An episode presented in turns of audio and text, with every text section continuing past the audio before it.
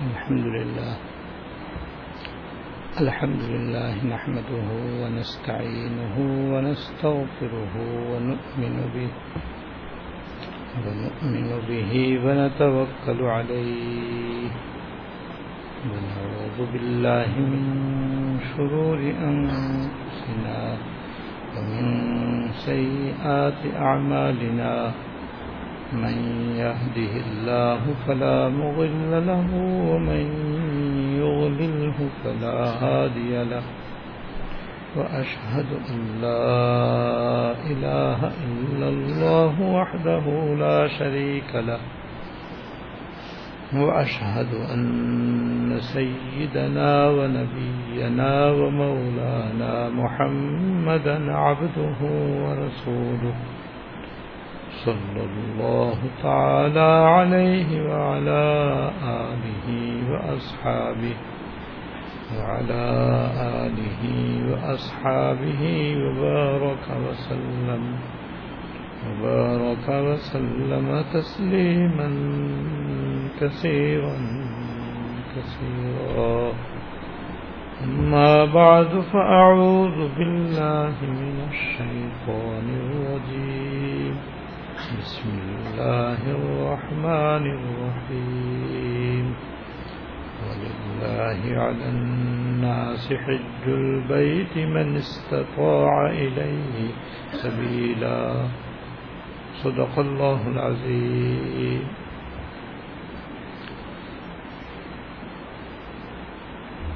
میرے قابل احترام بزرگوں، حیات المسلمین کی رو نمبر سترہ میں حکیم الامت حضرت مولانا تھانوی رحمۃ اللہ علیہ نے حج کی فضیلت اور فرضیت کو بیان فرمایا ہے۔ یعنی اسلام کے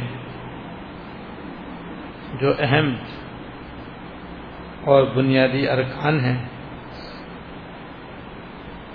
جیسے نماز، روزہ اور زکوٰۃ، اسی طرح حج بھی اسلام کا ایک اہم اور بنیادی رکن ہے۔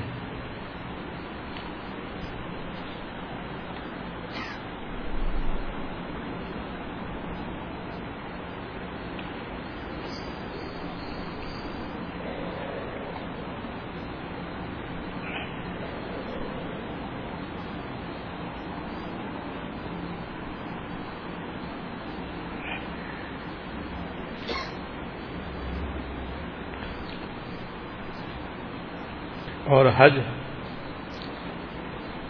ہر مسلمان عاقل بالغ مرد عورت پر زندگی میں ایک مرتبہ فرض ہوتا ہے، وہ بھی اس مسلمان مرد عورت پر، جس میں خانہ کعبہ تک آنے جانے اور وہاں پر قیام کرنے کی استطاعت پائی جائے۔ اور جیسے نماز کے بغیر زکوٰۃ ادا کیے بغیر، روزہ ادا کیے بغیر آخرت میں نجات نہ ہوگی، ایسے جس پر حج فرض ہو حج ادا کیے بغیر نجات نہ ہوگی۔ لہذا جس جس مسلمان مرد عورت پر حج فرض ہو تو اس کو چاہیے کہ بلا تاخیر اس کو ادا کرنے کا اہتمام کرے۔ اور اس سلسلے میں جو طرح طرح کے ہیلے اور بہانے بنائے جاتے ہیں، جن کی کچھ مثالیں میں نے گزشتہ منگل کو عرض کی تھیں، ان سے بچنا چاہیے۔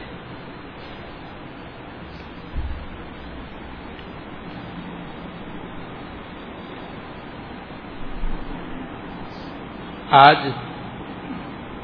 حج کے سلسلے میں حضرت تھانوی رحمۃ اللہ علیہ نے ایک اور بات ارشاد فرمائی ہے، جس کی میں ابھی انشاءاللہ وضاحت کرنے کی کوشش کروں گا۔ اور وہ یہ ہے کہ حج کے علاوہ جتنی عبادتیں ہیں، ان کی کچھ نہ کچھ حکمتیں اور مسلحتیں بآسانی آدمی کے سمجھ میں آ سکتی ہے۔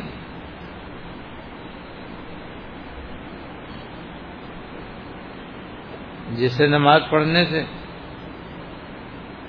واضح طور پر بند انسان میں بندگی تابے داری فرما برداری معلوم ہوتی۔ زکات دینے میں، جہاں زکات دینے والے کا مال میل کچیل سے پاک صاف ہو جاتا ہے، اور جہاں زکات دینے سے زکات دینے والے کے مال میں خیر و برکت ہوتی ہے، اور جہاں زکات دینے میں غریبوں اور فقیروں کی غیر معمولی مدد ہوتی ہے۔ ان کی تنگی دور ہوتی ہے، ان کی پریشانی دور ہوتی ہے، ان کی دعائیں زکات دینے والے کو ملتی ہیں۔ یہ فائدے ایسے ہیں جو واضح طور پر زکات دینے والے، زکات دینے سے سمجھ میں آتے ہیں۔ ایسے روزہ رکھنے سے بھی، روزہ رکھنے والے کو جسمانی فائدے بہت سارے حاصل ہوتے ہیں۔ کہ روزہ رکھنے سے انسان کے جسم کے تمام فاسد مادے ختم ہو جاتے ہیں۔ بہت سی بیماریاں ختم ہو جاتی ہیں۔ بہت سی کمزوریاں دور ہو جاتی ہیں۔ نظام ہضم آدمی کا تیز ہو جاتا ہے۔ اور نظام ہضم کے تیز ہونے سے صحت اچھی ہوتی اور دوسری طرف روزہ رکھنے سے آدمی نہ جانے کتنے بڑے بڑے گناہوں سے بچ جاتا روزہ رکھنے کی برکت سے آدمی نیک کاموں کی توفیق ہونے لگتی ہے۔ نیک کاموں کا شوق پیدا ہوتا ہے۔ ہر سال اس کا مشاہدہ ہم کرتے کہ جیسے رمضان شریف شروع ہوتا کتنے گنہ گار لوگ بڑے بڑے گناہوں سے بچ جاتے ہیں۔ نماز پڑھنے لگتے ہیں، ذکر کرنے لگتے ہیں۔ اور آخرت میں جو روزہ رکھنے کا ثواب ہے اور فضیلت ہے، وہ پچھلی روح میں آپ سن چکے ہیں، الحمدللہ۔ تو نماز میں بھی کچھ نہ کچھ مسئلے آتے ہیں، ایسی ہیں جو واضح طور پر سمجھ میں آتی ہیں، زکوٰۃ میں بھی، روزے میں بھی۔ لیکن حضرت فرماتے ہیں کہ حج کے جو ارکان ہیں اور حج کے جو افعال ہیں ان کے اندر کیا حکمت ہے، کیا مسئلات ہے ظاہری طور پر آدمی کے سمجھ میں نہیں آتا۔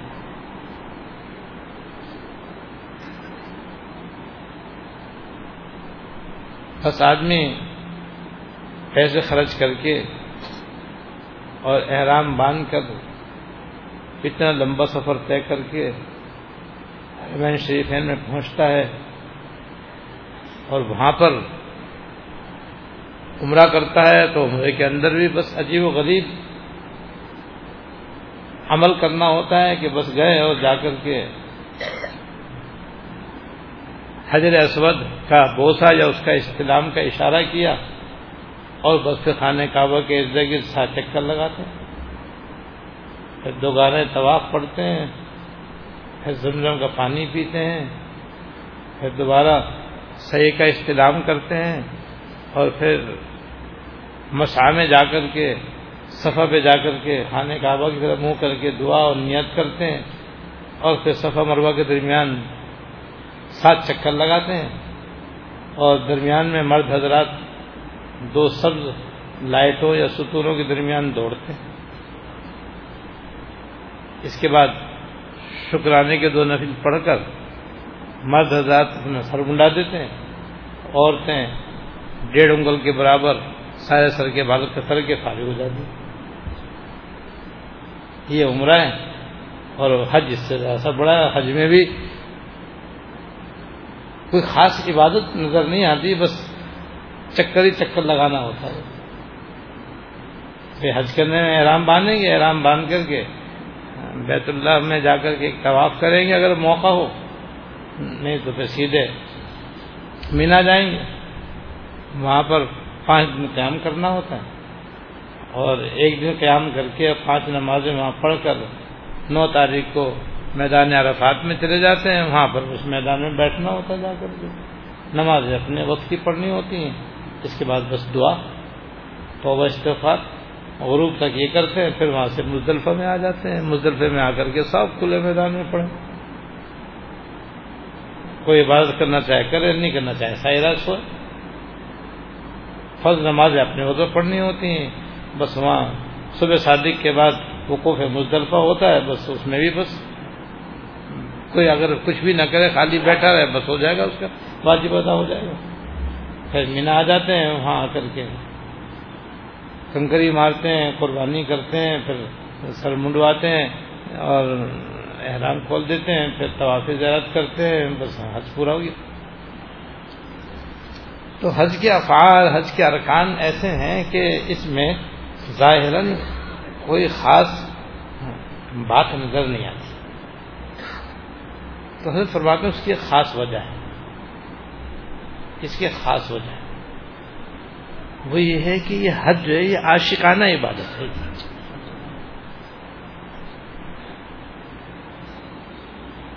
اس کے ہر ارکان کے اندر اللہ تعالی کے عشق و محبت کی ادا بھری ہوئی ہے۔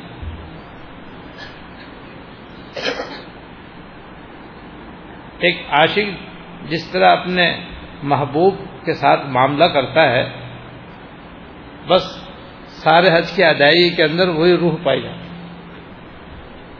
اور محبت میں اور عشق میں جو کام کیا جاتا ہے، اس میں کوئی عقلی حکمتیں اور مسلحتیں نہیں دیکھی جاتی۔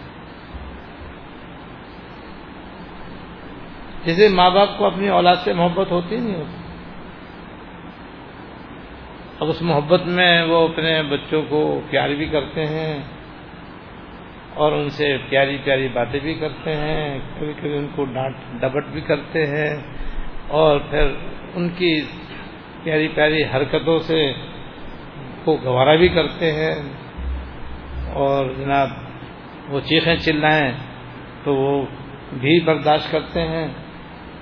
اب کوئی ان سے پوچھے بھائی بچہ تمہیں کیا دے گا؟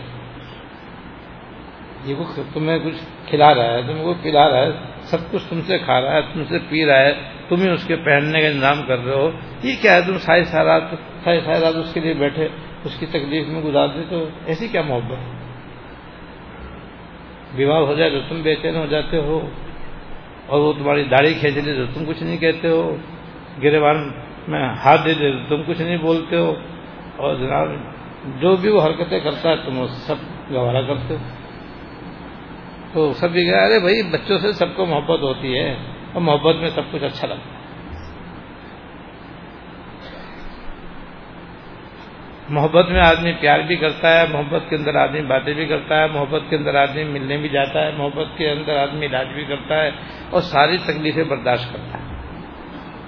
بس یہی روح حج کے اندر ہے۔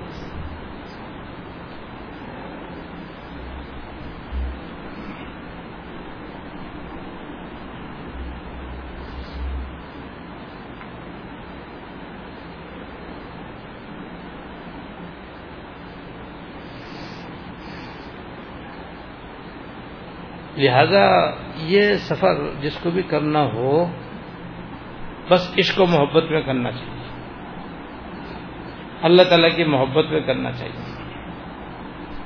اب حضرت فرماتے ہیں، بھائی اگر کسی کے دن اللہ تعالیٰ کی ایسی محبت نہیں ہے، وہ کیسے کرے؟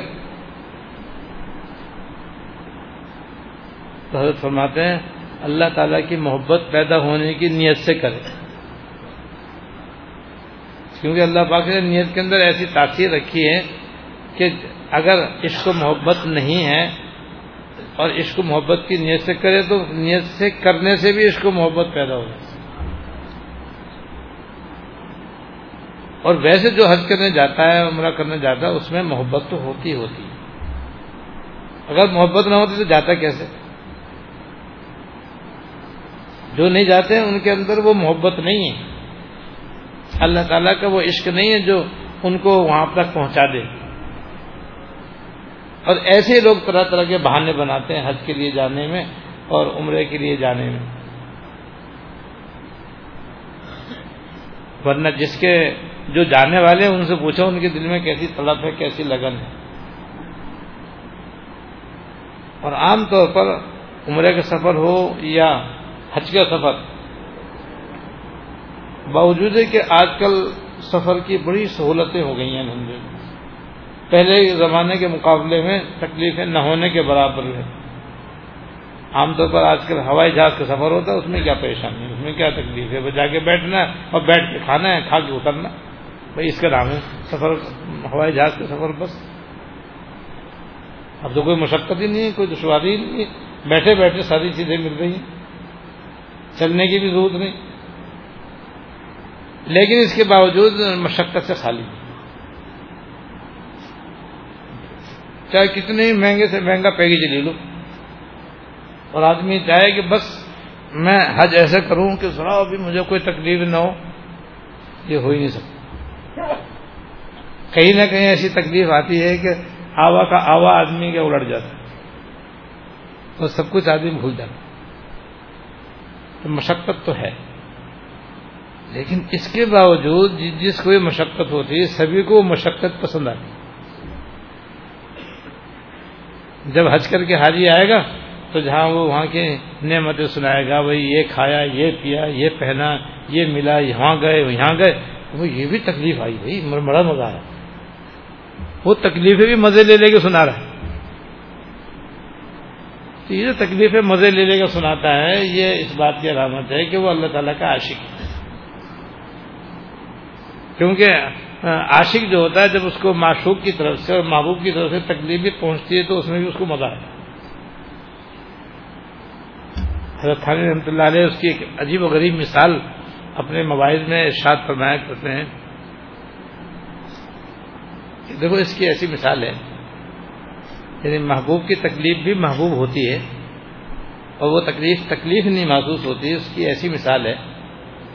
کسی سے کوئی آدمی اپنے محبوب کی تلاش میں سرگردہ ہو، حیران ہو، پریشان ہو اور وہ اس کی تلاش میں پھر رہا ہو، ادھر سے ادھر ادھر سے ادھر ادھر سے ادھر اور اسے محبوب مل نہ رہا ہو۔ تلاش کرتے کرتے، ڈھونڈتے ڈھونڈتے، جزو کرتے کرتے اچانک کسی نے آ کر کے پیچھے سے اس کی کولی بھر لی۔ یعنی پیچھے سے آیا اس نے اس کی آنکھوں پر ہاتھ رکھا۔ اور زور سے اس کو بھیجا کہ اس کے چیخے نکل ارے کمبخت کون ہے؟ میرا دم گھٹ رہا ہے۔ اتنی زور سے بھیج دے میری پسینے ٹوٹ رہی ہیں۔ کون ہے؟ اب جو اس نے یوں کر کے ذرا دیکھا تو دیکھو، ارے وہ تو وہی محبوب ہے جس نے جس کی تلاش میں میں ڈھونڈ رہا تھا۔ جس کی تلاش میں میں گھوم رہا تھا، وہ ہے۔ تو جناب ذرا سی دیر میں وہ اس کی چیخے جو ہیں، وہ ختم۔ وہ کہیں گے یاد رہا اور زور سے دبا۔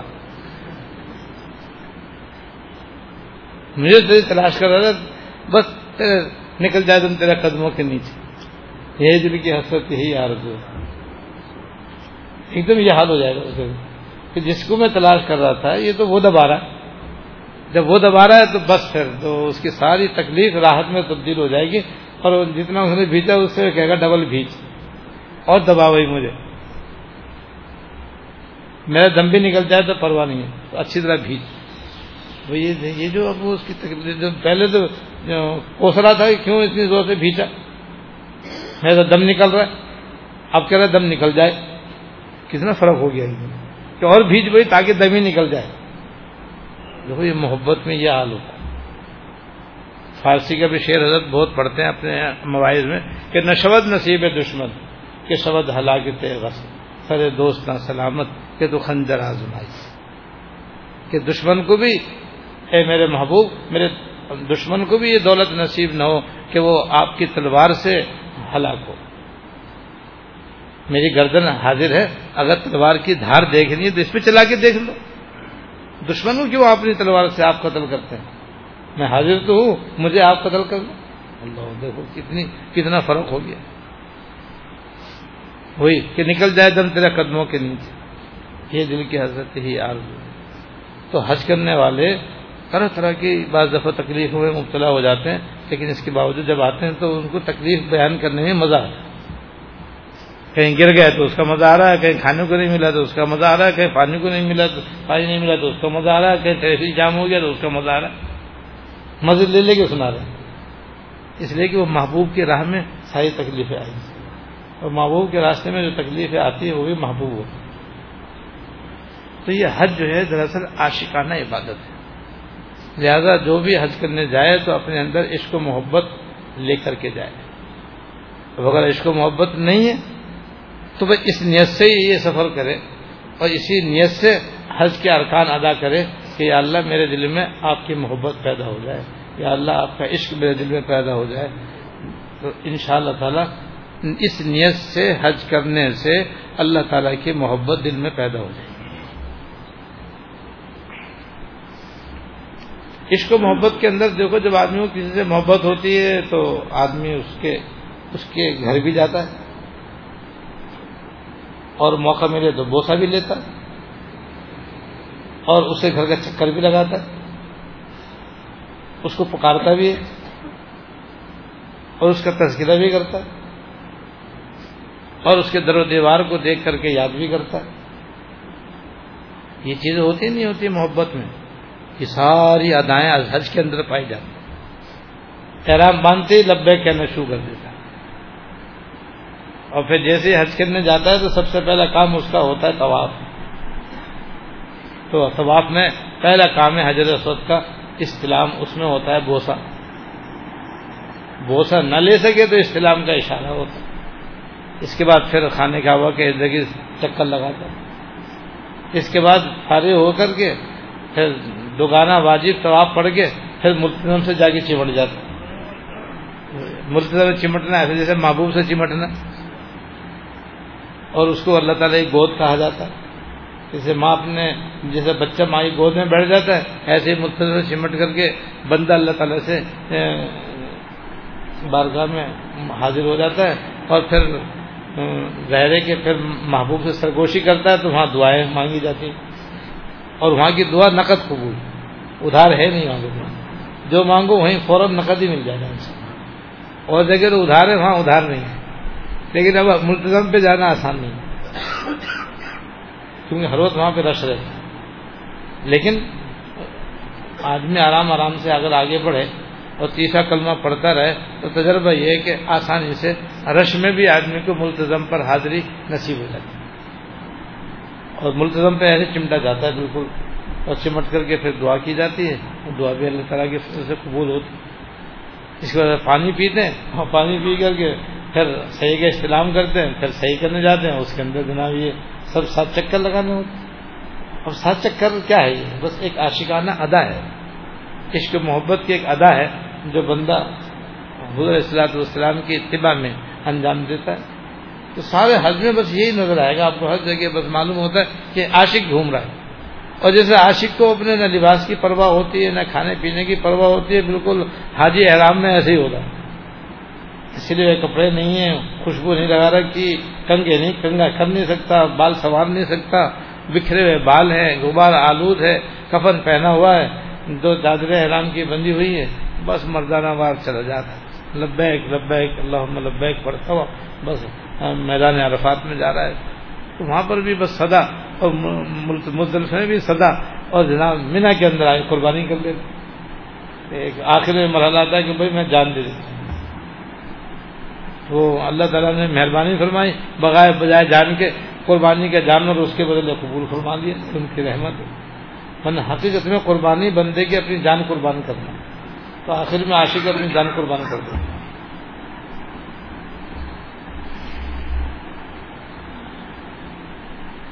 اور یہ جو عشق و محبت کی شان اللہ پاک نے اس میں رکھی ہے، اس کے اندر ایک بہت بڑا فائدہ اللہ پاک نے رکھا ہے۔ کہ جتنا اللہ تعالیٰ کی محبت میں بندہ عمرہ ادا کرے گا اور اللہ تعالیٰ کی محبت میں حج کا فریضہ انجام دے گا، اتنا ہی اس کا دل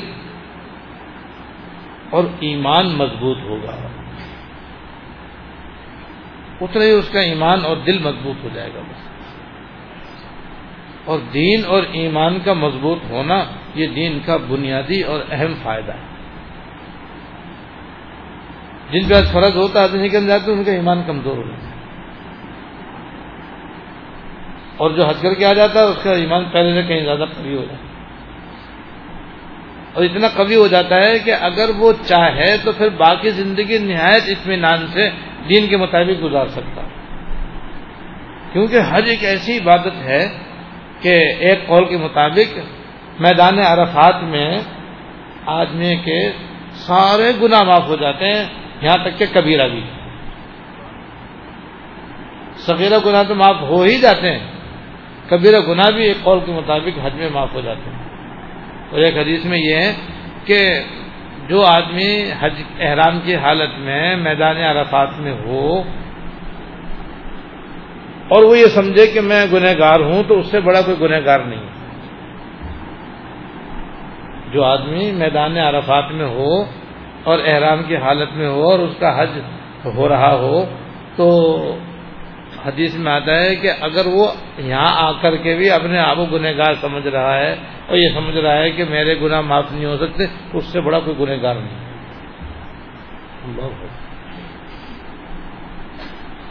کیوں؟ اس لیے کہ وہ جگہ تو ایسی ہے کہ اللہ پاک کی بے پایا رحمتوں کی بارش ہوتی ہے اور اللہ تعالیٰ اپنی رحمت سے حاجیوں کے گناہوں کو قسم کھا کر معاف فرما جب رب العالمین کو قسم کھانے کی کیا ضرورت ہے؟ جو قسم کھا کر کہہ رہے کہ ہم نے تمہیں بخش دیا اور ہم بخشے بخشائے چلے جاؤ، بلکہ یہاں تک حدیث میں کہ یہ بھی فرماتے اللہ تعالیٰ کہ فیشتے گوارے نا ہم نے انہیں گناہ نیکیوں سے بدل دی اللہ اس سے بڑی کیا فضیلت اور میدان عرفات میں اللہ تعالیٰ نے اپنی مغفرت و بخشش کی اور اپنی رحمت فرمانے کے عجیب عجیب انتظامات کیے ہوئے۔ ان انتظامات میں سے ایک یہ بھی ہے کہ پورے عالم سے اللہ تعالیٰ اپنے نیک اور مقبول بندوں کو بھی وہاں پر طلب فرما اور وہ بھی حج کے غرض سے حاضر ہوتے۔ آپ دیکھ لو اپنے ہندو پاکستان کے بڑے بڑے اکابر تقریباً ہر سال حج میں حاضر ہوتے ہیں۔ تو ایسی سمجھ لو دوسرے ملکوں سے بھی جن کو ہم، جہاں کے بزرگوں کو، علماء کو فلاح کو ہم نہیں جانتے، وہ بھی اسی طرح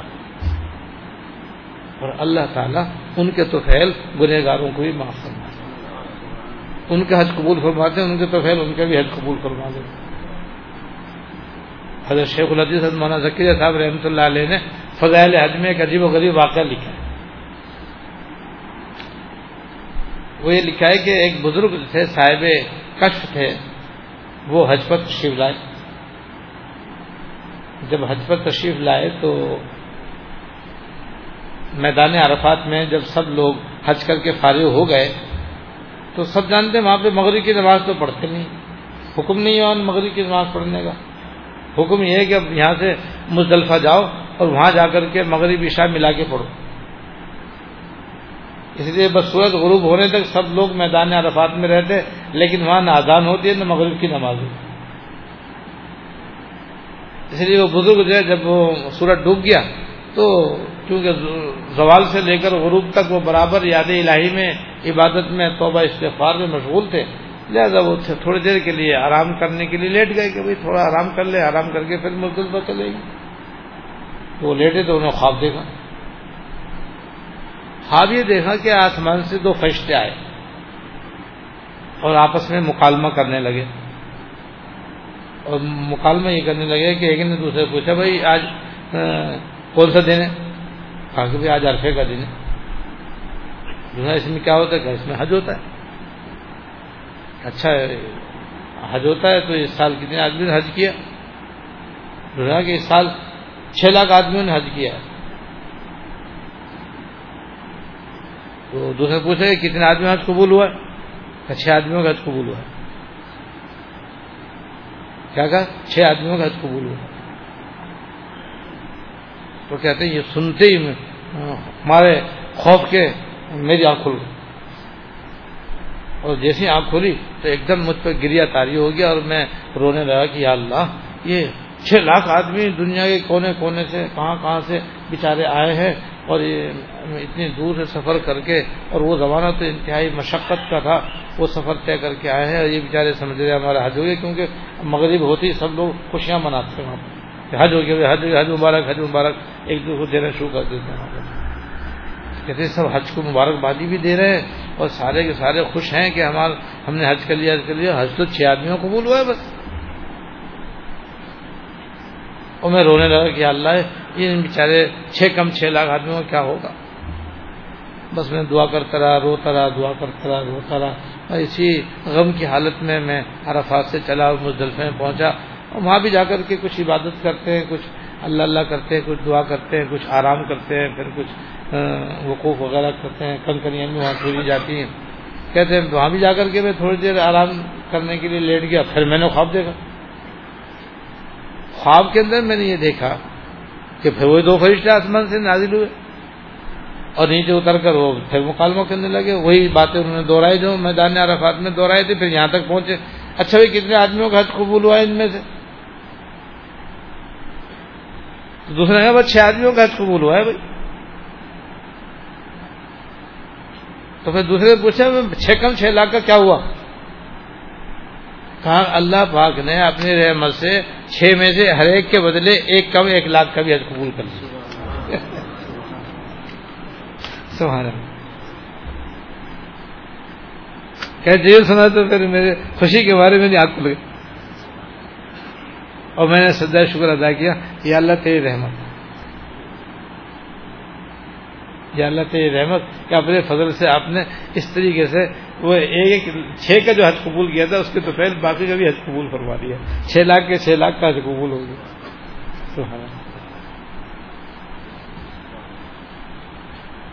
ایک حکایت اور یاد آئی ایک بڑی بھی حج کرنے پہنچی اور وہ عرفات کے میدان میں جب پہنچی تو عجیب انداز سے اس کا اللہ تعالیٰ سے عجیب انداز سے گفتگو کر رہی تھی۔ وہ یہ کہہ رہی تھی کہ یا اللہ میں بوڑھی ہوں، کمزور ہوں، بیمار ہوں اور بڑا لمبا سفر طے کر کے آئی ہوں، یہ بتا تو میرا حج قبول کرے گا یا نہیں کرے گا؟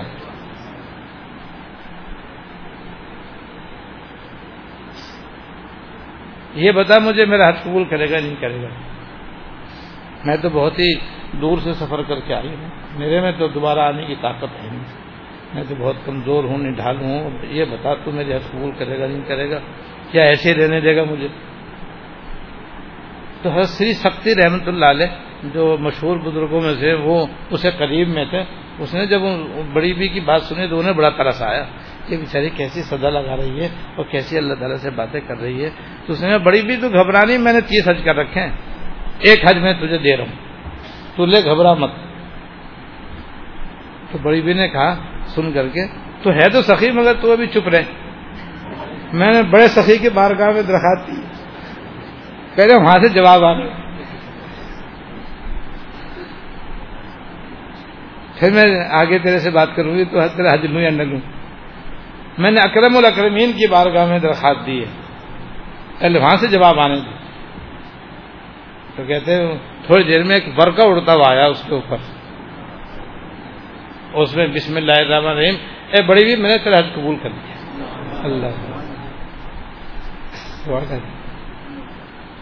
تو ایسی ان کی رحمتوں کی وہاں بارش ہوتی ہے۔ وہاں جا کر کے بھی آدمی یہ سمجھے کہ بھائی میرے گناہ معاف نہیں ہو سکتے۔ تو بھائی پھر کہاں معاف ہوں گے تیرے گناہ؟ تو حج اتنی بڑی دولت ہے کہ آدمی جب وہاں پہنچتا ہے تو بس پھر بھائی کتنے گنہ گار سے گنہ گار ہو، خطا خار سے خطا کار ہو، اللہ تعالیٰ کی ایک تو رحمت ہے، بے پایا، بندوں پر برستی ہے، اور اللہ تعالیٰ نیوکاروں کے صدقے گنہ گاروں کو بھی معاف فرما رہے ہو۔ اور ایسے معاف فرماتے ہیں، بلکہ ملائے کے پہ فخر فرماتے ہیں۔ اور یہاں تک اعلان فرما دیتے ہیں کہ اب تم بخشے بخشائے، اپنے گھروں کو جاؤ، ہم نے تمہارے گناہوں کو بھی نیکیوں سے بدل تو اس طرح حج کرنے سے نا مومن کا ایمان جو ہے وہ مضبوط ہو جاتا ہے۔ اور واقع وہاں سے آدمی جب آتا ہے تو بلا شبہ اس کا باطن منور ہوتا ہے، اس کے چہرے سے نور ٹپکتا اور اس کی گناہوں کی معافی واضح طور پر نظر آتی ہے۔ بس پھر آ کر کے اب احتیاط کرنے کی ضرورت ہوتی اس لیے کہ اب اللہ کا گھر بھی دیکھ لیا، حضور کا روزہ بھی دیکھ لیا، اب اور کیا دیکھے گا بھائی؟ اس سے بڑھ کر تو کوئی اور چیز ہے نہیں۔ جب یہ سب کچھ دیکھ لیا تو اب آ کر آنے کے بعد اب اگر چاہے تو نہایت آسانی سے اپنی باقی زندگی دین کے مطابق گزار سکے یہ کتنا بڑا فائدہ ہے حج کرنے کا؟ تو کتنا بڑا ہے عمرے کا، عمرہ کرنے کا کتنا بڑا فائدہ ہے؟ لیکن ہاں یہ ضروری ہے کہ جہاں تک ہو سکے، ایک تو سنت کے مطابق عمرہ کیا جائے اور حج کیا جائے۔ نمبر دو حج عمرے کے دوران گناہوں سے بچنے کا اہتمام کیا جائے۔ اور اللہ تعالیٰ کی عشق و محبت کے کیفیت کو اپنے اندر پیدا کیا جائے۔ پیدا نہ ہو تو کم از کم ان ارکان کی ادائیگی کے اندر نیت یہی رکھے کہ میں اس لیے آیا ہوں، اس لیے عمرہ کر رہا ہوں، اس لیے حج کر رہا ہوں، اس لیے مکہ مکرمہ میں رہ رہا ہوں اور اس لیے مدینہ منورہ جا رہا ہوں تاکہ میرے دل میں اللہ تعالیٰ کی اللہ کے رسول کی سچی اور پکی محبت بھر جائے اور وہ میرے دل میں اللہ اس کے رسول کی محبت کے علاوہ جو دیگر محبت ہیں، ان کے اوپر غالب آ جائے۔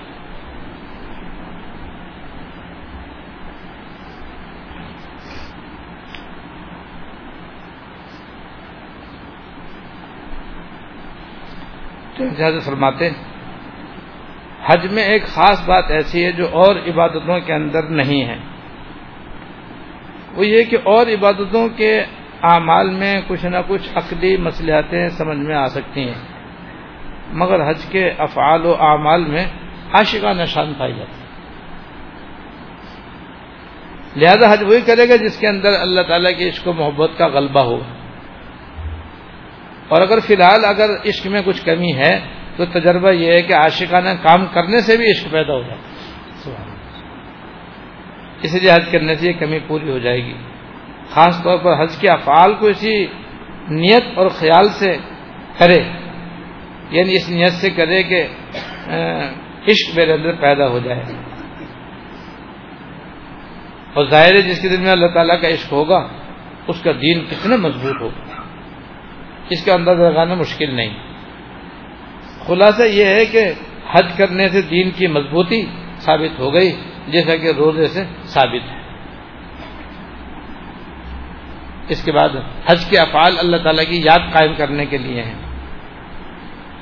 حضرت اللہ تعالیٰ عنہ سے روایت ہے کہ رسول اللہ صلی اللہ علیہ وسلم نے فرمایا، بیت اللہ کے گرد طواف کرنا صفہ مربع کے درمیان صحیح کرنا اور شیطانوں کنکری مارنا، یہ سب اللہ تعالیٰ کی یاد قائم کرنے کے لیے مقرر کیا گیا۔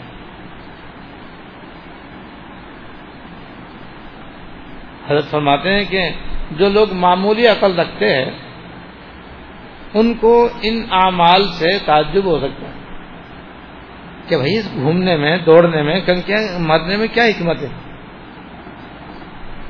مگر ایک مسلمان کی شان یہ ہونی چاہیے کہ کسی حکم شرعی میں مسئلہ ڈھونڈنے کے بجائے یہ سمجھنا چاہیے کہ اللہ تعالیٰ کا حکم یہی ہے۔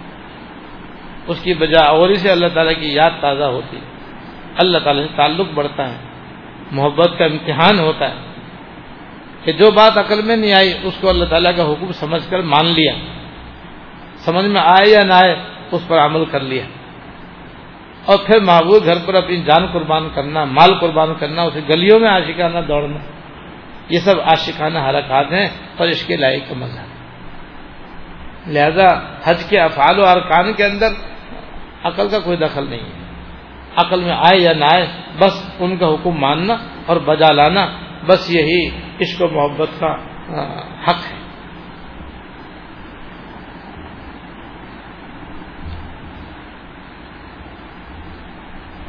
ایک واقعہ اور یاد آیا، حضرت ابراہیم ادھم رحمۃ اللہ علیہ کا۔ ابراہیم ادھم رحمۃ اللہ علیہ ایک مرتبہ بیت اللہ کا طواف کر رہے تھے۔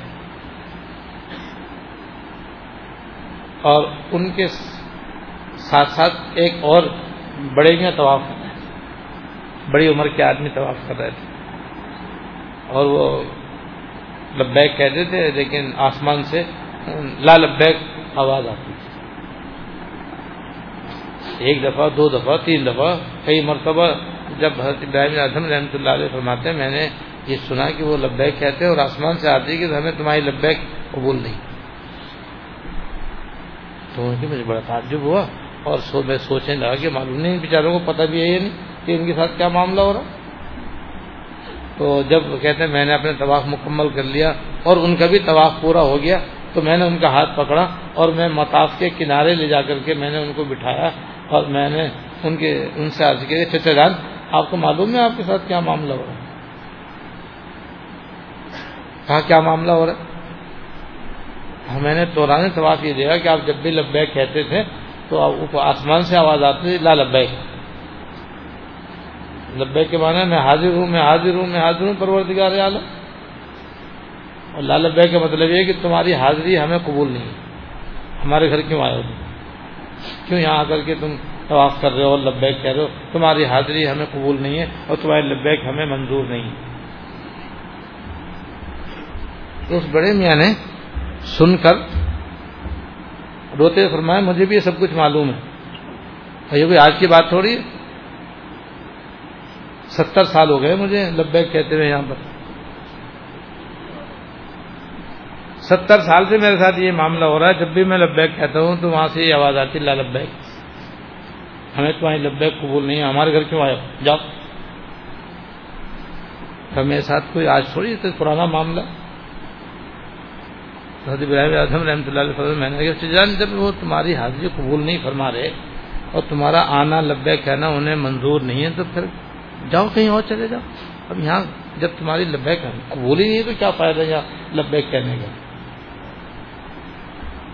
انہوں نے کہا کہ ابراہیم، یہ بتاؤ کوئی اور دروازہ ہے جہاں جا کر کے میں لبیک کہوں کوئی اور گھر ہے جہاں جا کر کے میں طواف کر لوں اور لبیک کہہ لوں وہ قبول کریں نہ کریں، میرے تو یہ گھر ہے۔ اور یہی ڈر ہے میرا تو۔ میں تو کہیں اور جا نہیں سکتا۔ تو جب انہوں نے رو کر یہ کہا تو آسمان سے آواز آئی۔ اول تاخیر ساری لبے قبول سبحان۔ قبول گھر سے ہنر نیستس کہ جو تمہیں پھلا ہے دیگر نیستس کہ ہم قبول کرتے ہیں، اگرچہ تمہارا عمل قابل قبول نہیں۔ اس لیے کہ ہمارے سوا تمہارا کوئی اور دروازہ نہیں۔ تو ایسا ڈر ہے بھائی، اس کو چھوڑ تھوڑی سکتے۔ قبول ہے تو بھی، نہ قبول ہے تب بھی وہی دروازہ ہے ہمارا تو بس۔ اللہ تعالیٰ ہمیں اسی در سے جوڑے رکھیں، اللہ تعالیٰ اپنے در پہ ہمیں رکھیں، اپنے در سے کبھی نہ دستکار اللہ تعالیٰ ہمیں ہمیشہ اپنا فرما بردار بندہ بن کر رہنے کی توفیق دے۔ اپنے گھر کے زیارت سے بھی مالا مال فرمائیں، عمروں کی بھی توفیق عطا فرمائیں، حج کی بھی توفیق عطا فرمائیں اور ہم سے درگزر کا معاملہ فرمائے ہماری کوتاہیوں سے درگزر فرمائے اور اپنے عشق و محبت سے مالا مال فرمائیں۔ واقع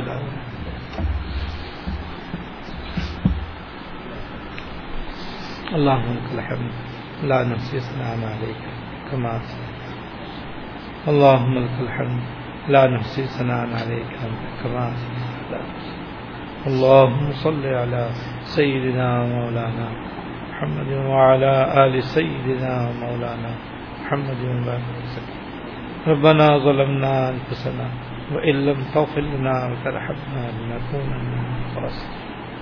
ربنا آتنا في الدنيا حسنة وفي الآخرة. حسنة وقنا عذاب النار. ربنا ظلمنا وإن لم تغفر لنا وترحمنا لنكونن من الخاسرين. اللهم أحسن عاقبتنا في الأمور كلها وأجرنا من خزي الدنيا وعذاب الآخرة. اللهم أحسن عاقبتنا في الأمور كلها وأجرنا من خزي الدنيا وعذاب الآخرة. اللهم أعنا على ذكرك وشكرك وحسن عبادتك. اللهم وفقنا لما تحب وترضى من القول والعمل والفعل والنية والهدي. إنك على كل شيء قدير. اللهم أعنا على تلاوة القرآن وذكرك وشكرك وحسن عبادتك اللهم وفقنا لما تحب وترضى اللهم إنا نسألك حبك وحب من يحبك وحب عمل يقربنا إلى حبك اللهم إنا نسألك حبك وحب من يحبك وحب عمل يقربنا إلى حبك اللهم إنا نسألك من خير ما سألك من عبدك ونبيك محمد صلى الله عليه وسلم۔ ونعوذ بك من شر ما استعاذ منه عبدك ونبيك محمد صلى الله عليه وسلم أنت المستعان وعليك البلاغ ولا حول ولا قوة إلا بالله یا رحم الرحمین یا رب العالمین یا حیو یا قیوم یا ذل جلال والاکرام ہم سب کی اور جہاں جہاں مسلمان خواتین و حضرات یہ بیان سن رہے ہیں، سب کی یا اللہ اپنے کرم اور اپنے فضل سے کامل مغفرت فرما۔ مکمل بخشش فرما۔ کامل مغفرت فرما۔ مکمل بخشش فرما۔ یا رحم الرحمین، ہمارے اگلے پچھلے چھوٹے بڑے خفیہ اعلانیہ سارے گناہوں کو معاف فرما اور گناہوں کی وجہ سے جو شامت اعمال ہم پر مسلط ہے، اپنی رحمت سے اس کو بھی دور فرما۔ یا اللہ، گناہوں کی وجہ سے جو ہماری قلب کی صلاحیتیں بگڑ گئی ہیں، ان کو بھی اپنی رحمت سے درست فرما۔ یا اللہ، ان کو بھی اپنی رحمت سے درست فرما۔ ہمارے قلب کی صلاحیتیں بھی بحال اور صحیح فرما۔ ہمارے دل میں اپنی محبت کو پیوست فرما۔ یا اللہ، اپنا عشق ہم کو نصیب فرما۔ یا اللہ ہمیں اپنا عشق نصیب فرما، اپنی محبت ہمارے قلب میں پیوست فرما، اپنے ماسوا کی محبتوں کو مغلوب فرما، اپنی محبت کو ہمارے دل میں غالب فرما۔ یا اللہ اپنے نیک بندوں سے تعلق ہم کو نصیب فرما، اپنے نیک بندوں سے سچا اور پکا تعلق نصیب فرما، ان کی محبت ہمارے دل میں پیدا فرما، ان سے سچا اور پکا تعلق عطا فرما۔ یا رحم الراحمین ہم سب کو حرمین شریفین کی بار بار مقبول حاضری عطا فرما۔ یا اللہ، ہم سب کو اپنے حرمین شریفین کی بار بار مقبول حاضری عطا فرما۔ اور ہر حاضری میں ہمارے دل میں اپنے محبت کو غالب فرما، اپنے عشق کو غالب فرما، اپنے محبت کو ہمارے دلوں میں پیوست فرما۔ یا اللہ، وہاں کا ادب کرنے کی توفیق عطا فرما اور وہاں کے آداب بجا لانے کی توفیق عطا فرما۔ یا اللہ، اپنے کرم اور اپنے فضل سے بار بار خانہ کعبہ کی زیارت نصیب فرما۔ روزہ اقدس کی زیارت نصیب فرما۔ مسجد نبی کی حاضری نصیب فرما۔ وہاں کے انوار و تجلیات سے مالا مال فرما۔ وہاں کے انوار و برکات اور فضائل و برکات سے ہم کو مالا مال فرما۔ ہم سب کی ساری نیک مرادیں پوری فرما۔ ہماری چھوٹی بڑی ساری بیماریوں کو دور فرما، ساری پریشانیوں کو دور فرما، دنیا اور آخرت کی ہر خیر عطا فرما اور ہر شر سے پناہ عطا فرما۔ یا رحم الرحمین، ہمیں دین کی سمجھ عطا فرما، آخرت کی فکر عطا فرما، ہمارے ظاہر کی بھی اصلاح فرما، باطن کی بھی اصلاح فرما اور اپنے فضل سے ہمیں اپنے نیک اور مختلف بندوں میں شامل فرما۔ ربنا تقبل منا انك انت السميع العليم وتب علينا انك انت التواب الرحيم صلى الله تعالى على النبي الكريم محمد وعلى اله وصحبه اجمعين امين